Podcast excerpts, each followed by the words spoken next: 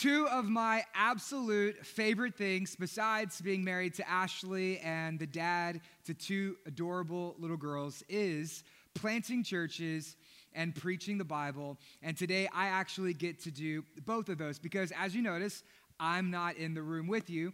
Uh, I'm actually in Ohio training church planters with the Church Multiplication Network, uh, a part of the Assemblies of God. It's an organization that we are a part of. Six years ago, me and Ashley went to train. They sent us out to plant this church. And so it's a great privilege to be able to give back to CMN.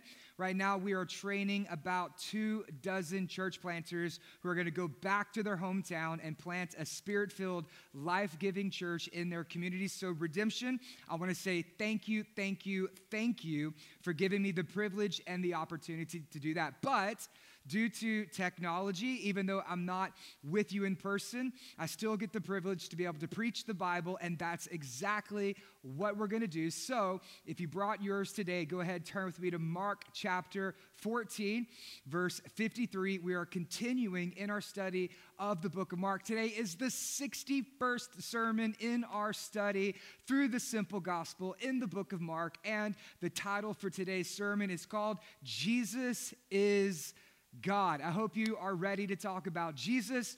And if you're not, well, you're at church and we're still going to talk about him anyway because that's kind of what we do. If you have your Bible, go ahead and turn with me to Mark chapter 14, starting in verse 53, as we take a look at Jesus being God. Verse 53 And they led Jesus to the high priest. Let's go ahead and pause right there, catch everybody up to speed. In Mark chapter 14, we're looking at the last day of Jesus' life.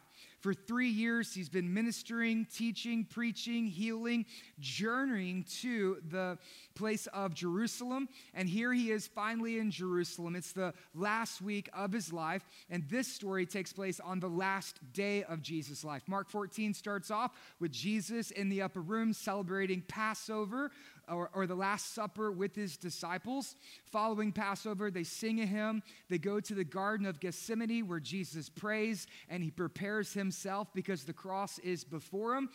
Judas comes in, betrays him with a kiss. There's a whole uh, soldiers and guards. They all seize Jesus, arrest him. Peter cuts off a dude's ear. They drag Jesus from the Garden of Gethsemane, and now they're at the high priest's house. This story takes place at about three o'clock in the morning. Now that everybody's up to speed, they led Jesus to the high priest, and all the chief priests and the elders and the scribes, they all came together. This is the Sanhedrin the 70 ruling elders of Israel. You can think about it kind of like it's the Supreme Court of their day. It's the top leading officials, the senior leaders. It is the religious leaders. They're all gathered together and they're going to put Jesus on trial. Here's what it says And Peter followed him at a distance right into the courtyard of the high priest. And he was sitting with the guards and he was warming himself by the fire. Now, the chief priests and the whole council, they were seeking testimony against Jesus. Why? Because they want to put him to death. But they found none.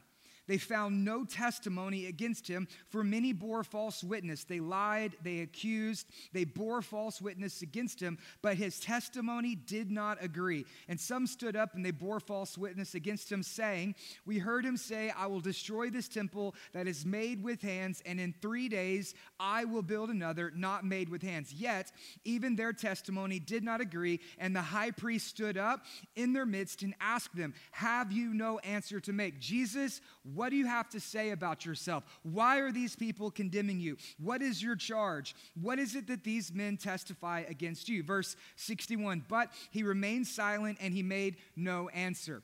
In the Old Testament, God gave the Jewish people certain ways in which they're to pursue justice and have a right to a fair trial. This is actually one of the things that separates the Jewish people from other uh, Near Eastern ancient religions of the day is that God teaches that every single person is worthy of dignity, of honor, of value, respect, and they have the right to a fair trial. And so in the book of Leviticus, God gives certain orders on how people are supposed to be brought to justice. And there's three ways that God tells us to do that. The first thing is this is that a trial needs to be public. That means they're not supposed to be private. Other people are supposed to be able to see and to witness and to watch. But that's not what's happening here. This is not a public trial, but rather this is a private trial. This is happening at about three o'clock in the morning at the high priest's house. So they're not following the law or the rules that God instituted for them. The second thing is is that a testimony needs to have two or three witnesses. But we don't see this here either. There's not two or three witnesses, so they bring in a whole bunch of false witnesses that lie, that accuse, and make up stories about Jesus. But even in the midst of the group that was there, they all recognize that these stories, they don't actually line up. There is no charge that can be brought against Jesus. They're false witnesses at a false trial. And then the third thing is this, is that no one could incriminate themselves. Yet that's exactly what the high priest is telling Jesus to do. He asks him and he says, What answer do you have to make? What is it that these men testify against you? But Jesus, he remains silent because Jesus knows that he is innocent. The crowd knows that he is innocent. The priest knows that he's innocent. The soldiers know that he's innocent. The disciples know that he's innocent. Even later, Judas will say that he's innocent. But nobody cares about Jesus' innocence because this is not a trial. This is an execution. This is the setup for a murder. And I want to explain this to you. This is why it's so important for us to understand the context of what's going on here. Because sometimes it is the religious people who are often the most opposed to Jesus. These are the people who are supposed to pride themselves on keeping the law, and yet these are the people, the very people who are breaking the law. Sometimes it is the most religious people who oppose Jesus. Everything that I'm going to tell you today, I want you to understand this. If you're taking notes, write this down. Very important is that Christianity is not about a religion, but rather it is about a person that I'm not trying to convert you to a religion. I'm not preaching the gospel to convert you to an ideology or a philosophy or a system. I'm trying to introduce you to a person, and that person's name is Jesus whenever I'm sharing my faith or witnessing or talking to people about Jesus, inviting them to church and say, hey, I would love for you to come to church with me. And they say, well, I'm just not really into that. I'm just not really into the church or Christianity or Jesus. And I ask them why. And inevitably, they always bring up something from their experience. They say, Well, you know, I grew up in church or I worked with some Christians and they were mean and they were nasty and I just didn't like the way that they treated me. And I kind of think that Christians are outdated and they're fuddy duddy, fundamentalists, all mental and no fun. They're hypocritical or maybe they're bigoted or homophobic and the church is just too big. And I'm not a fan of organized religion. I'm spiritual, but I'm not religious. And they have a big long list of reasons reasons to why they don't want to come to church or why they don't want to become Christians or why they don't want to talk about these things. But that's not the question that we asked.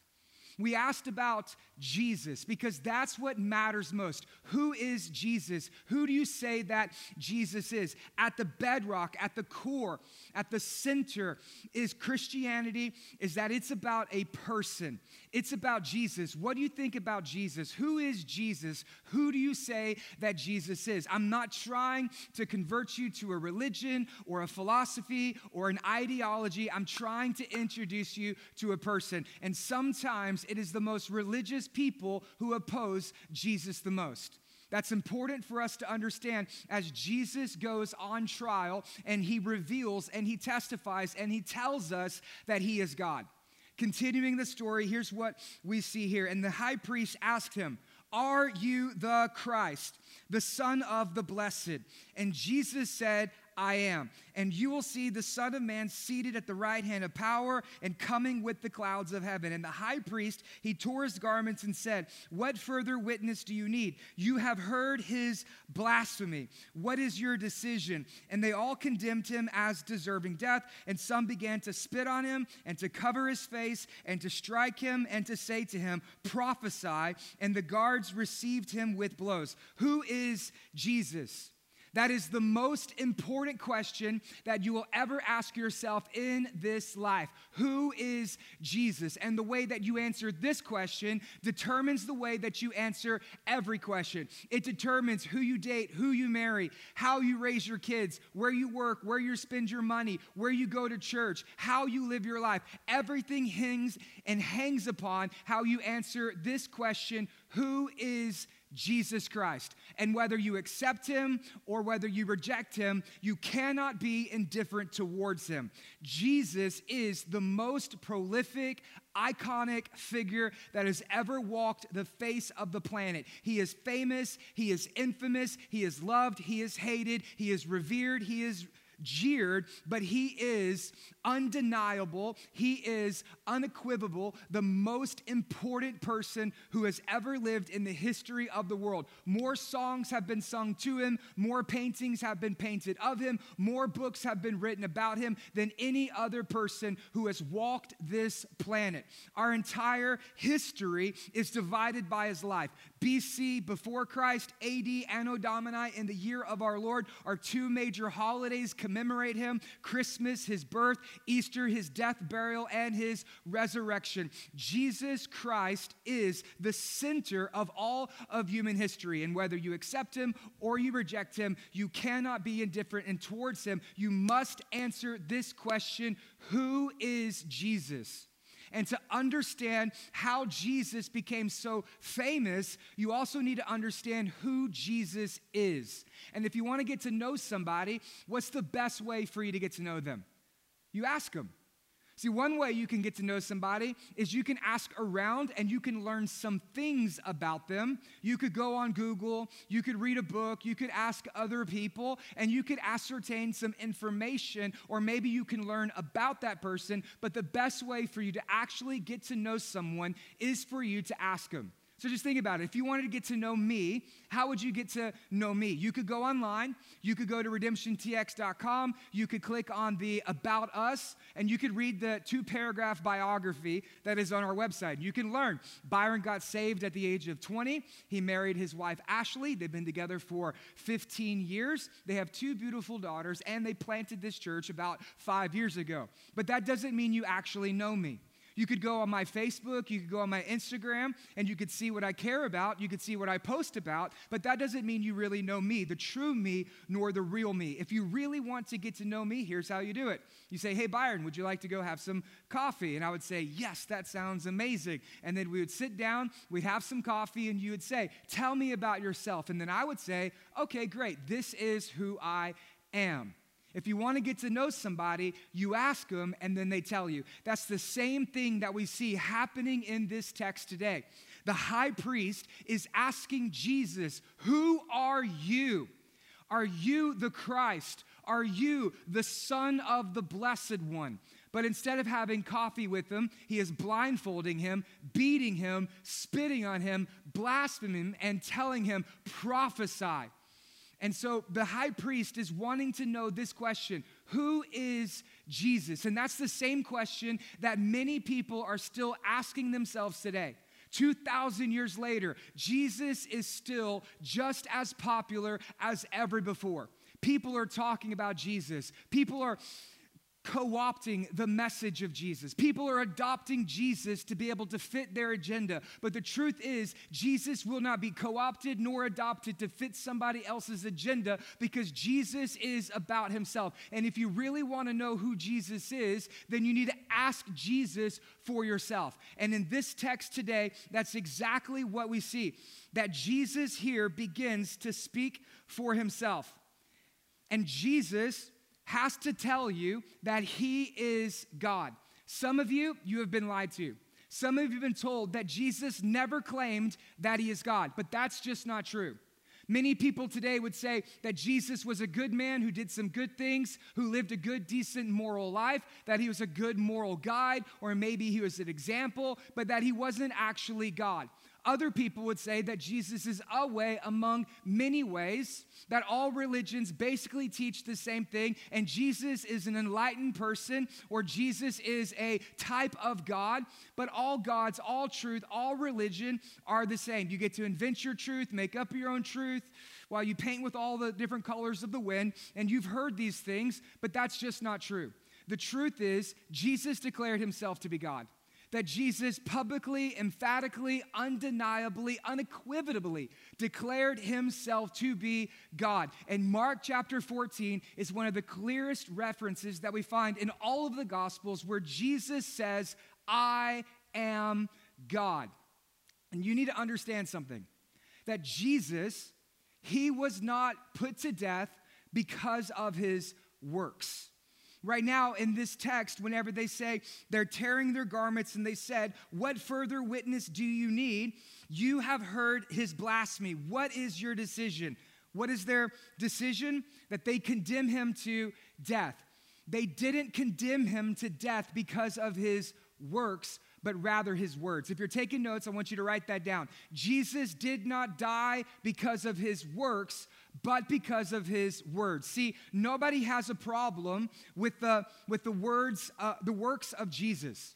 I mean, Jesus, he's preaching, teaching, healing, casting out demons. Nobody has a problem with the works of Jesus. Whenever Jesus heals a person, nobody's like, stop healing people. That's a bad thing. No, everybody loves it. He's like a walking hospital with free health care, no deductible, and no copay. People love that.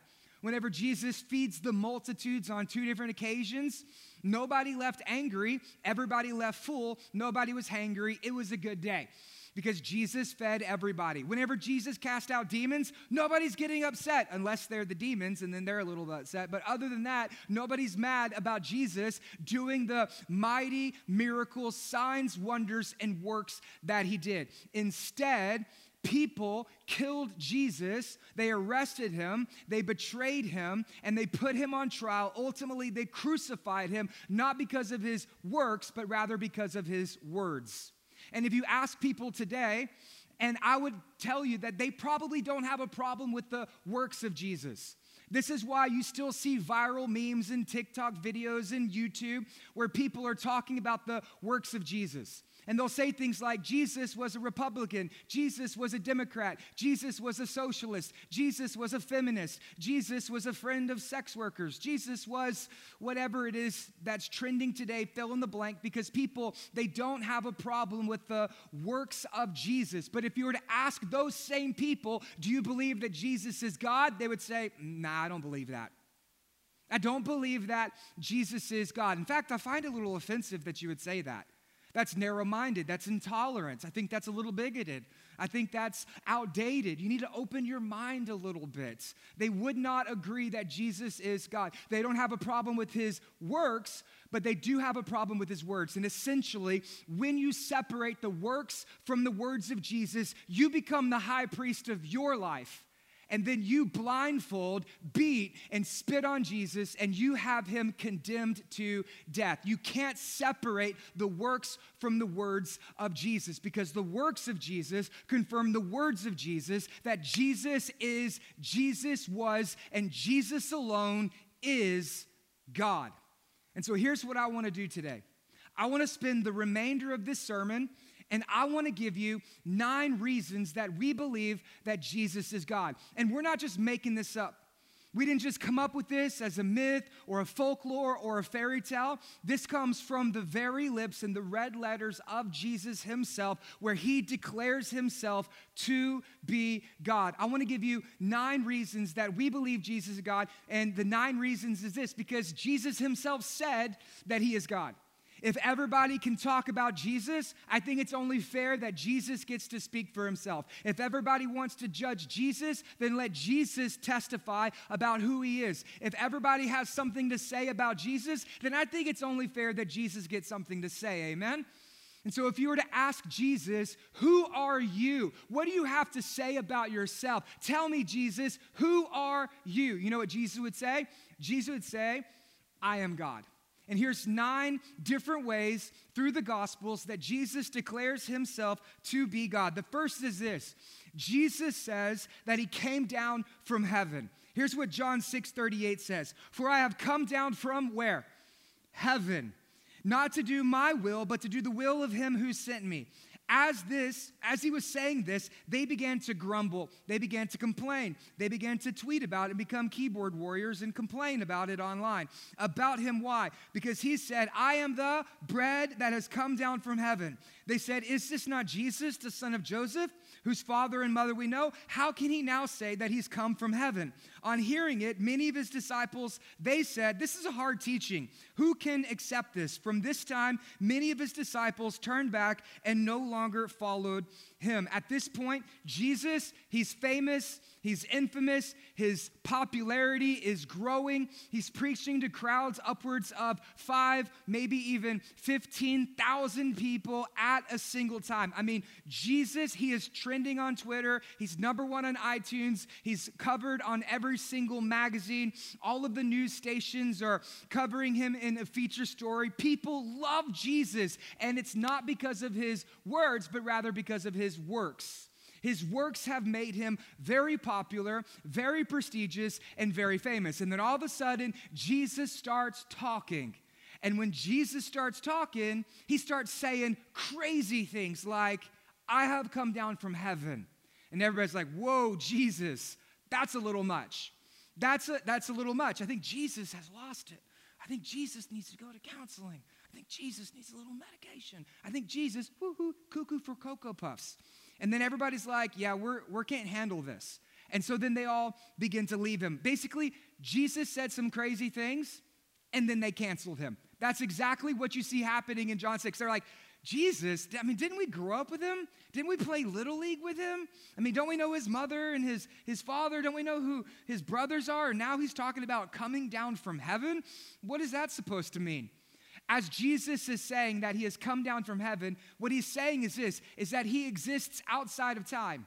That he is pre incarnate, that he is eternal. He is the Alpha and the Omega, without beginning, without end. He is the author and the finisher. He is the creator and the sustainer of all of the universe. Before the beginning, there's where he was from. He comes down from heaven. And this is what separates Christianity from every other major world religion that there is. Because every other religion teaches you that you can make your way to God.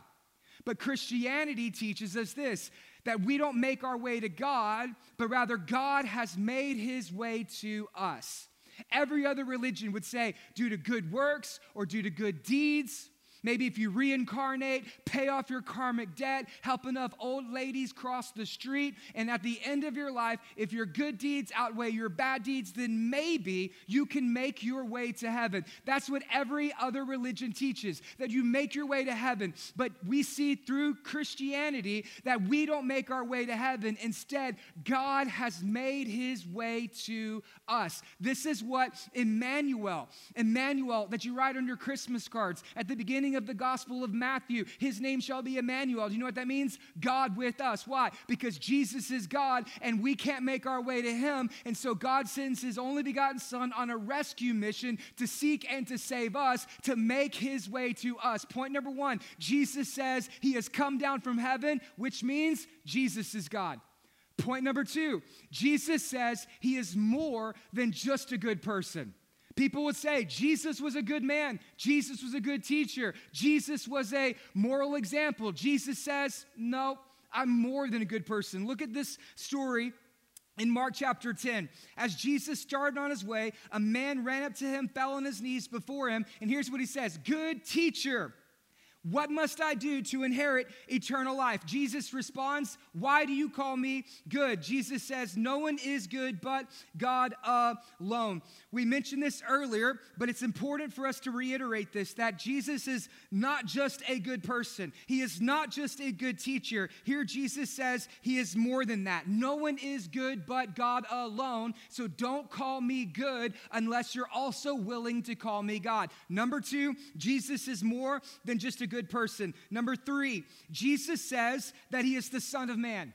This is the favorite title that Jesus gives to himself. In fact, more than 80 times in the four Gospels, Jesus uses this title to be able to describe himself. Jesus refers to himself as the Son of Man. And we see this in Mark chapter 14. Here's what he says You will see the Son of Man seated at the right hand of power coming on the clouds. And this comes from the prophet Daniel, written about 600 years before Jesus comes on the scene. Daniel prophesies about a vision that he sees, and here's what we see in Daniel 7:13. In my vision at night, I looked and behold, before me was one who was like a son of man. Coming in the clouds of heaven, he approached the Ancient of Days, that's God Himself, and was led into His presence. He was given authority, glory, sovereign power over all peoples, nations, men of every language. They worshiped Him. His dominion is an everlasting dominion that will not pass away, and His kingdom is one that will never be destroyed. And as Jesus, quotes the prophet Daniel, what does the high priest do in this text? He tears his clothes because the high priest, the religious leaders, they recognize that in using the Son of Man title, Jesus was declaring, Jesus was affirming that he is God. He's referencing Daniel, one of the clearest messianic titles that is given through the Old Testament. It talks about, I saw one who was like the Son of Man, who was coming down from heaven. Not coming up to heaven, but rather coming down from heaven. What is that? Point number one Jesus is God. And then it talks about the Ancient of Days.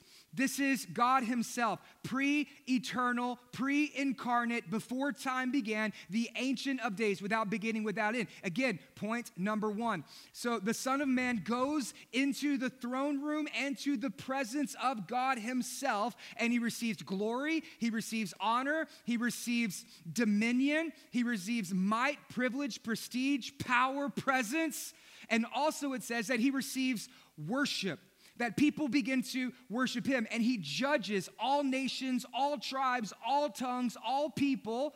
And he is the king over a kingdom that has no end. You say, that sounds to me a lot like God. Exactly, because Jesus is the Son of Man, which means, point number three, Jesus is God. The fourth thing that we see is this is that Jesus says he is the Son of God. And so, if the Son of Man reference made the religious leaders uncomfortable and angry, then you better believe that the Son of God made the Roman government and authorities even more upset because to them, Caesar was the Son of God. We actually talked about this already in Mark chapter 13. There was a big controversy over the use of a certain coin, a denarius, because on that coin, was an image of Caesar, and around it, there's an inscription that said, Caesar Augustus, son of God. The Romans, they would actually worship and teach, and they would believe that Caesar was divine, that he was the Son of God, which means he is the same essence, he is of the same stuff, he is made up of and has the authority that the gods would have. And Jesus looks at that coin and Jesus looks at that statement. He says, Cute pick, but I'm actually the Son of God. L- look what it actually says here. Here's what we read when it talks about the, the Son of God John 10 30. I and the Father, that's God Himself, are one. God is the Father, Jesus is the Son of God. So Jesus says this. And here's what the Jewish opponents they did. They picked up stones to stone him. But Jesus said to them, I have shown you many good works from the Father. For which one of these good works do you stone me? And here's what they said clearly. I want you to pay attention to this. It's very clear. People often say that they don't have enough proof that Jesus is God. But I would submit to you that you need to have more proof to prove that Jesus is not God than listening to his very words. They say, We are not stoning you for any good works, but for blasphemy. Why? Because you, a mere man, claim to be God. It's fascinating what happens when you read the Bible and you let Jesus speak for himself. Amen? It's almost as if Jesus keeps saying, Oh, by the way, I'm God. Weird because that's exactly what he is saying. But if you remember back to the beginning of the sermon, I told you that any witness needs to have two or three witnesses that support them. And God goes through meticulous detail to be able to support and to affirm his teachings throughout the scripture. And so in Mark's gospel, we actually have three witnesses that Jesus is the Son of God. First, we see Mark chapter 1, verse 1. In the beginning, this is the gospel of Jesus Christ, the Son of God. And then God the Father, he speaks so, first, God the Holy Spirit speaks through the writing of the book of Mark. God the Father speaks at his baptism, and he says, This is my Son with whom I'm well pleased. And then again in Mark chapter 9 at the Transfiguration, God the Father speaks again and says, This is my Son. Listen to him. Let Jesus speak for himself. Listen to him.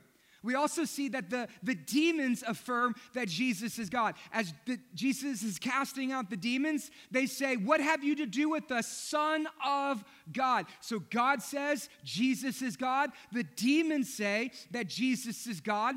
And then we see at the grand finale of the book of Mark, in Mark chapter 15, at the crucifixion, here's what the Roman soldier says. And I quote, Surely today we killed the Son of God.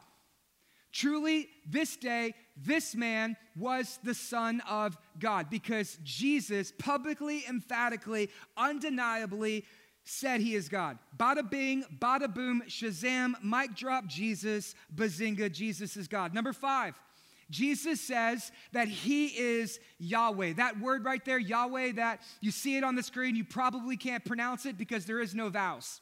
Actually, that name is the sacred, revered name of God. It's unpronounceable. You would actually actually be, only be able to breathe that name. It's what theologians call the tetragrammaton. Turn to your neighbor and say tetragrammaton. Now turn to your other neighbor, hey, don't touch my grammaton. Okay. Oh, that was bad. All right. That name is so sacred that not even the scribes were able to write that name. When you're reading in the Old Testament, it would be the capitalized Lord. It's so sacred that the scribes, when they're writing the, the Old Testament, they would actually have to get rid of their pen, go wash their hands, get a new pen, write the tetragrammaton one time, and then discard that pen to never be used again, and then they would continue writing. And they would have to do that over and over again because it is the most revered name in all of the Hebrew culture. And here Jesus is actually using this name for himself. Jesus says in John 8:56, he said to them, "Truly, truly, I say to you, before Abraham was, what does he say? I am." What Jesus is referencing here is all the way back into the book of Exodus, whenever God showed up to Moses to be able to tell him to go to Pharaoh, to let the people go. God showed up to Moses in a burning bush that was not yet consumed. And as Moses is walking through the wilderness, this giant bush catches on fire, and then it begins talking to him. And it says, Moses, go to Pharaoh and tell him to let my people go. Now, Moses, he does what you and me would do. He says, um, Who do I tell them is telling them to let these people go? Because I can't just say a talking bush. So I need to have a name. And then the, the, the bush that is burning but not consumed says, Tell them that I am that I am. This is the sacred name of God, most holy. It is the most revered name. And then Jesus uses it to refer to himself. And that's the same thing that we see happening in Mark chapter 14. Because the high priest asks him, he says, Are you the Christ? Are you the Son of the Blessed One? And you know what Jesus says? I am. I am Yahweh. I am the sacred, the holy, the Son of the most blessed one. Everything you read about in the Old Testament, that's me. Every time you use the Tetragrammaton, you were talking about me. Every time you read in the Bible and Lord is in all caps, that's me. I am Yahweh. I am God. And they tear his clothes and they accuse him of blasphemy. You know what that word blasphemy means? Declaring oneself to be God. Why? Because Jesus Jesus is God. The next point that we see here is this. And I got to say this. At this moment, you really have to ask yourself, why would Jesus continue saying this? I mean, death is inevitable, it is certain. He is just hours away from his crucifixion. If Jesus was a liar, this is his moment to recant. If Jesus is not telling the truth, he should be able to say, No, no, no, guys, big misunderstanding. Big misunderstanding. You thought I said I was God? Sorry, I'm a little dyslexic. Dog, that's what I meant to say. Got it backwards. You guys got it backwards. I'm not God, I'm dog. I'm dog. But he doesn't do that. He doesn't recant, he doesn't cower, he doesn't run away, he doesn't change his story. Everybody else in the text, they're changing their stories, they're lying about him, but Jesus doesn't lie about himself. When faced with certain death, when faced with his execution while being blindfolded, beat, and spit upon, Jesus says, Oh, yeah, that's right. I am God. And to double down and to make this statement extra clear, when asked, Who are you? He says, I am. You say, but it sounds to me like Jesus is saying he's God. Then the point is clear. Jesus declares himself to be God. Point number six Jesus claims that he's without sin. John 8 46. Can any of you prove me guilty of sin? That's a bold claim. Can anyone prove you guilty of sin? You're like, put your hand down. Yes. Jesus invites it. He says, Hey, any of y'all have anything negative, bad to say about me? Anybody? Have I done anybody wrong? No? Anybody can convict me of sin? Okay, I'm telling you the truth. Why don't you believe me? And then again in Mark chapter 14, we see that multiple witnesses, they come out and they begin to accuse Jesus. And what is the outcome? Nothing sticks. Verse 55, it says, Now the chief priests and the whole council, they were seeking testimony. Hey, do you have something to say? Do you have something to say? Do you have something to say? Does anybody got something bad to say about Jesus? Is there anybody in all of this city who has one bad thing to say? And everybody's like, I got nothing. I got nothing. And here's what we see is that they were seeking a testimony, but they found none. Today we have a saying that goes, nobody's perfect. In fact, we almost use that as an excuse for us to not be perfect. The Bible teaches that everyone is a sinner, and today we kind of wear sin like it's a badge of honor. We kind of wear sin as if it's a, a state of pride. We, we like to tolerate and to celebrate, and we like to own up to our sins, say, oh, yep, that's me, that my bad. That's just who I am. That's just my Enneagram number. That's just the way that I was made. That's just the way that my mama raised me. And we like to excuse and justify, celebrate, tolerate, throw parades for our sin. And yet, when it comes to Jesus, it's almost as if saying the only sin is saying that something is a sin.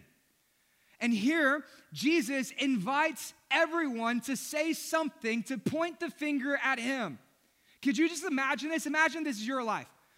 Imagine if one person got on Facebook or on Twitter and just started saying all of the bad things that you've ever done in your life. And then everybody jumps into the comment section and they dogpile on you and they bring up all of the dirty, nasty secrets that you've said, that you've done, the way that you treated them, the way that you did somebody wrong. And everybody just lists your sin out publicly in front of the whole world to see you would probably freak out. Like you'd delete your counts, you would quit your job, you would move to another city, you would grow a mustache, and you would hide for the rest of your life.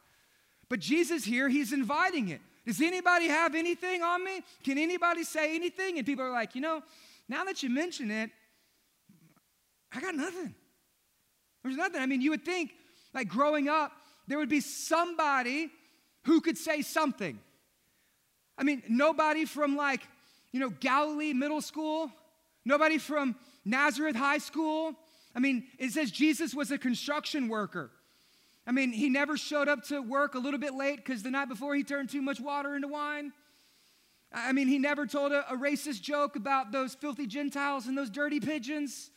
I mean, Jesus never did anything. Nobody has nothing to say. I mean, his brothers and sisters, I mean, obviously they would have something to say. I mean, if your brother is saying he's God, you would be the first one who's like, actually, no. Nope, not God. I was raised by him. Satan, not God. I mean, how many wedgies and purple nurples and white lies would, would you have to go through before you realize your brother's not God? But his family doesn't say anything about it either. I mean, Mary, she could be like, Jesus, sweetie, I broke a wooden spoon over you. But she doesn't do that either because nobody has any charge or accusation that they can make about Jesus because Jesus is without sin. Now, here's the reason that this is so important because the Bible teaches that we are sinners by nature and by choice. We're sinners by nature and by choice. That sin includes sins of commission, what you do, and sins of omission, what you fail to do. Sin is the thoughts, your words, your deeds, your actions, your intentions, and your motives. You say, Sin includes my thoughts? Yes, God knows your thought life and God can read your mind. He's like, nasty. That's gross. Don't do that. And every single one of us, we are sinners by nature and choice. The Bible teaches very clearly that all have sinned and fallen short of the glory of God. There is no one that is righteous, not even one. No one seeks God, not even one, for we all have turned and we all have gone astray. From our mother's womb, we are born in sin. Everybody except Jesus. Jesus is without sin. Here's why this matters so much. Whenever John the Baptist comes on the scene, John the Baptist points at Jesus and he says, Look, behold, the Son of God, the Lamb of God that has come to take away the sins of the world. What he's referencing there is the Lamb from Passover. And that's the whole reason that Jesus is in Jerusalem at this moment. He is celebrating Passover with his disciples. It is the high holy day and it commemorates back in the book of Exodus when God delivered the people of Israel from slavery and bondage in Egypt from the wicked ruler named Pharaoh. And God said that if Pharaoh doesn't let his people go, he's going to send a series of plagues. One of the plagues, the final plague, was the death of the firstborn son in the home. But there was a contingency plan that anyone who took the blood of a lamb that was slaughtered and sacrificed as a substitute took the blood of the lamb and put it over the doorpost, the death angel would literally pass over their home. And as they issued this sacrifice, put the blood on the doorpost, the death passed over them. That's how they were set free. That's how they were delivered. And God told them every single year, I want you to remember that I am the God who delivers you through the substitute of a lamb. So go to journey in Jerusalem, perform this sacrifice. As you bring your sacrifice, it has to be a perfect lamb. Not any lamb would do. It has to be a perfect lamb that is spotless, without defect, without wrinkle. And in order for you to have this perfect lamb to be acceptable as a sacrifice, you need to bring it before the high priest, and the high priest will determine whether or not it is a perfect sacrifice. And what's happening here in this story? Jesus, the Lamb of God, is being presented before who? The high priest. What charge or accusation can the high priest make against him? None. Why? Because Jesus is the perfect Lamb of God. And so, even in the middle of this illegal trial, false witnesses, and a wicked high priest, God has worked out every single detail to where Jesus is the Lamb of God who takes away the sins of the world. In this very moment, Jesus is substituting himself and he is declared by God perfect, by God holy, by God righteous, because Jesus is without sin. And here's why this matters to us because Jesus is without sin only Jesus can atone for our sins. Because Jesus is without sin, only Jesus can atone for our sins. Jesus, perfect.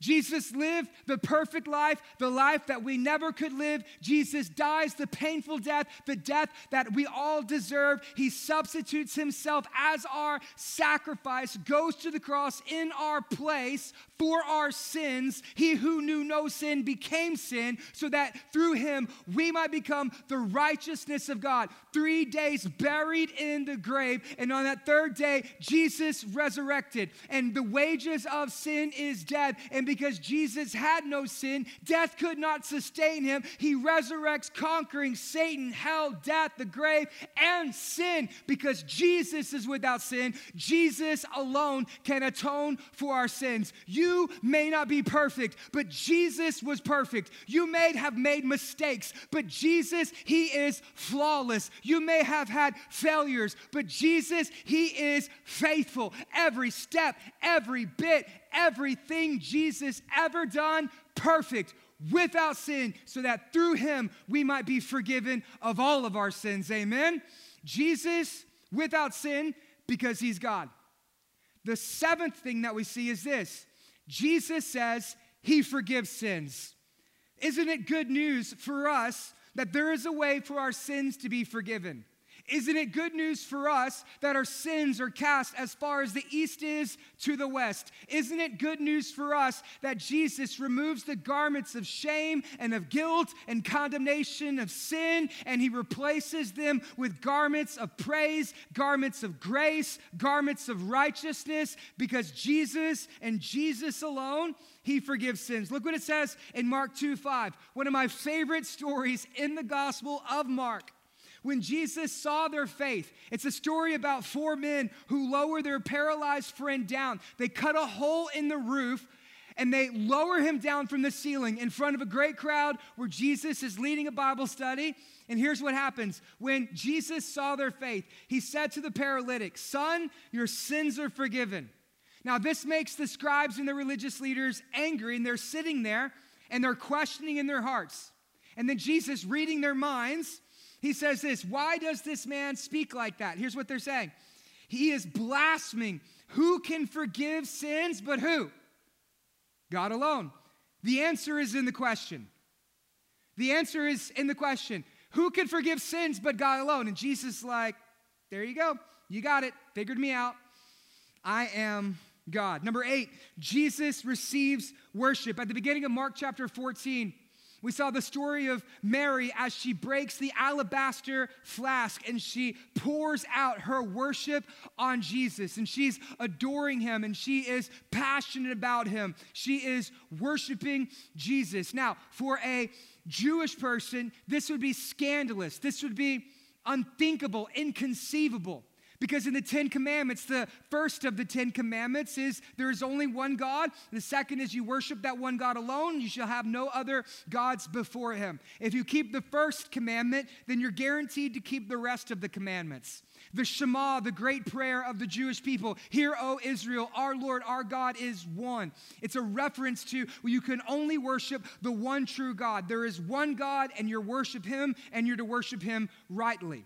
No one would ever consider worshiping anyone or anything other than the God of the Bible. And yet, what we see here is that this Jewish woman is bowing down before a Jewish man and she is worshiping him as God. And Jesus not only receives her worship, he welcomes her worship and he rebukes anyone who tries to stop her. Here's how Jesus says it as he affirms this woman He says, Truly I say to you, Whoever, wherever the gospel is proclaimed in the whole world, what she has done will be done in memory of her. Jesus not only welcomes and receives the worship, he also affirms her and rebukes anybody who tries to stop her or others from worshiping him.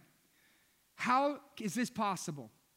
Because Jesus is God, which leads to the ninth and to the final point is that Jesus says he will judge all people. Jesus says he will judge. John 5 22 through 24. The Father judges no one, but he has entrusted all judgment to the Son. Listen, you will hear people say that God seems cruel or mean or uh, vindictive, that he is judging and condemning, and that the God of the Bible seems so different than the Jesus that I read that the God of the Bible seems so different than the Jesus that I know. But that's not true. In fact, God the Father, He judges no one. That God gives the right and the authority of judgment to Jesus, and it's Jesus who judges. People say, My God don't judge. Then your God ain't Jesus. Because Jesus is the judge. It's Jesus who condemns. And ultimately, it's Jesus who will send people to hell. The book of Philippians tells us that at the name of Jesus, every knee will bow, every tongue will confess that Jesus Christ is Lord forever. That means every knee will bow. Some people will bow their knee with joy and with celebration as they say, Jesus is Lord. And then other people will bow their knees in shame and condemnation as they receive their damnation with weeping and gnashing of teeth and eternal conscious torment in hell. But nevertheless, every single knee will bow before Jesus because Jesus is the judge. He goes on and he says this. He says that all who may honor the Son just as they honor the Father. He who does not honor the Son does not honor the Father who sent him. This is a stern wake up call for anyone who ever says that they believe in God, but they don't believe in Jesus. This is a wake up call to anyone who says they are spiritual, but they are not religious, that they believe in God, but not Jesus. Anyone who says that they believe all religions basically teach the same thing. This is a stern wake up call to universalism. This is a wake up call to anyone who's celebrating pluralism, tolerance, and diversity. They would say, Sure, I believe in God, but I believe that all gods and all religions basically teach the same thing. How are we to know? Who can we say God is? Maybe it's Jesus. Maybe it's Buddha. Maybe it's Vishnu. Maybe it's Krishna. Maybe it's Allah. Maybe it's all of them combined. Maybe it's you. Maybe it's me. Maybe we are God. Maybe these magic crystals that I bought from Earthbound are God. It could be anything. Who are we to say? How can we actually know? If you read your Bible, you would know. Because Jesus declares himself to be God. To dishonor Jesus is to dishonor God. To disbelieve Jesus is to disbelieve God. To reject Jesus is to reject God, and that means you will also be rejected by Him. Because Jesus is the judge. Elsewhere, Jesus says this I am the way, not a way among many ways. I am the way. He says, I am the truth, not a truth, not you get to make up your own truth, because truth doesn't change based upon your opinions of the truth. No matter where you went to college, two plus two always equals four. You're like, one, two, three. It's four. No matter what you've been taught, no matter what other people have told you, no matter what half baked ideas you came up at two o'clock in the morning after smoking weed, it's the same. He is the way, the truth, and the life and no one comes to the Father but by him. Listen to how Jesus says this I tell you the truth. You're always talking about your truth. This is my truth. I got to speak my truth. Let Jesus speak the truth. I tell you the truth. Who is Jesus? Listen to him. Let his words speak for himself. Whoever hears my word, believes in them and him who sent me, will have eternal life and not be condemned. He has crossed over from death to life. Jesus is the judge. All authority is given to him, all power is given to him. He is the one who issues the decrees. He is the one who issues the verdict. And in this moment, at Jesus' trial, some little high priest is looking at Jesus and judging him. And Jesus says, Nope. You don't get to judge me. In this moment, you might feel like you're in control. In this moment, you might feel like you have authority. In this moment, you might feel like you have power. But you ain't no judge. I am the judge. And then here's what Jesus says they say, Who do you think you are? And Jesus says, You think you're the judge? I am. And you will see the Son of Man seated at the right hand of power, and he will be coming with the clouds of heaven because Jesus is the King, because Jesus is the Lord, because Jesus is the great high priest, and Jesus and Jesus alone is judge, the Christ, the Son of the Blessed One. Jesus is God. Jesus emphatically, publicly declares himself to be God. And we live in a society and a culture today that loves to judge Jesus. They love to tell Jesus who they think that he is. They love to co opt, adopt, manipulate, twist, corrupt the words of Jesus to fit their agenda. But you can't force a judge to fit your agenda. Jesus and Jesus alone is about what he says, what he does, who he is, and why he came. Jesus is the most prolific figure in all of human history. And every single one of us have to figure out who he is, what he does, and how we are going to live our lives for him. Jesus, for 2,000 years, has sustained his legacy has continued to see the church grow and multiply. This is the reason that here we are 2,000 years later. I am here in Ohio training church planters to go and carry out the Great Commission to fulfill the purposes and grow the kingdom of God. Because after 2,000 years later, kings and queens have lived and died, but Jesus, his word still remains. Because empires have risen and fallen, but Jesus, his word still remains, that Jesus is still changing lives. Jesus is still giving hope. Jesus is still blessing people. Jesus is still answering prayers. Jesus is still forgiving sins. Jesus is still transforming and changing people's lives all across the planet. This is why we believe that Jesus is God.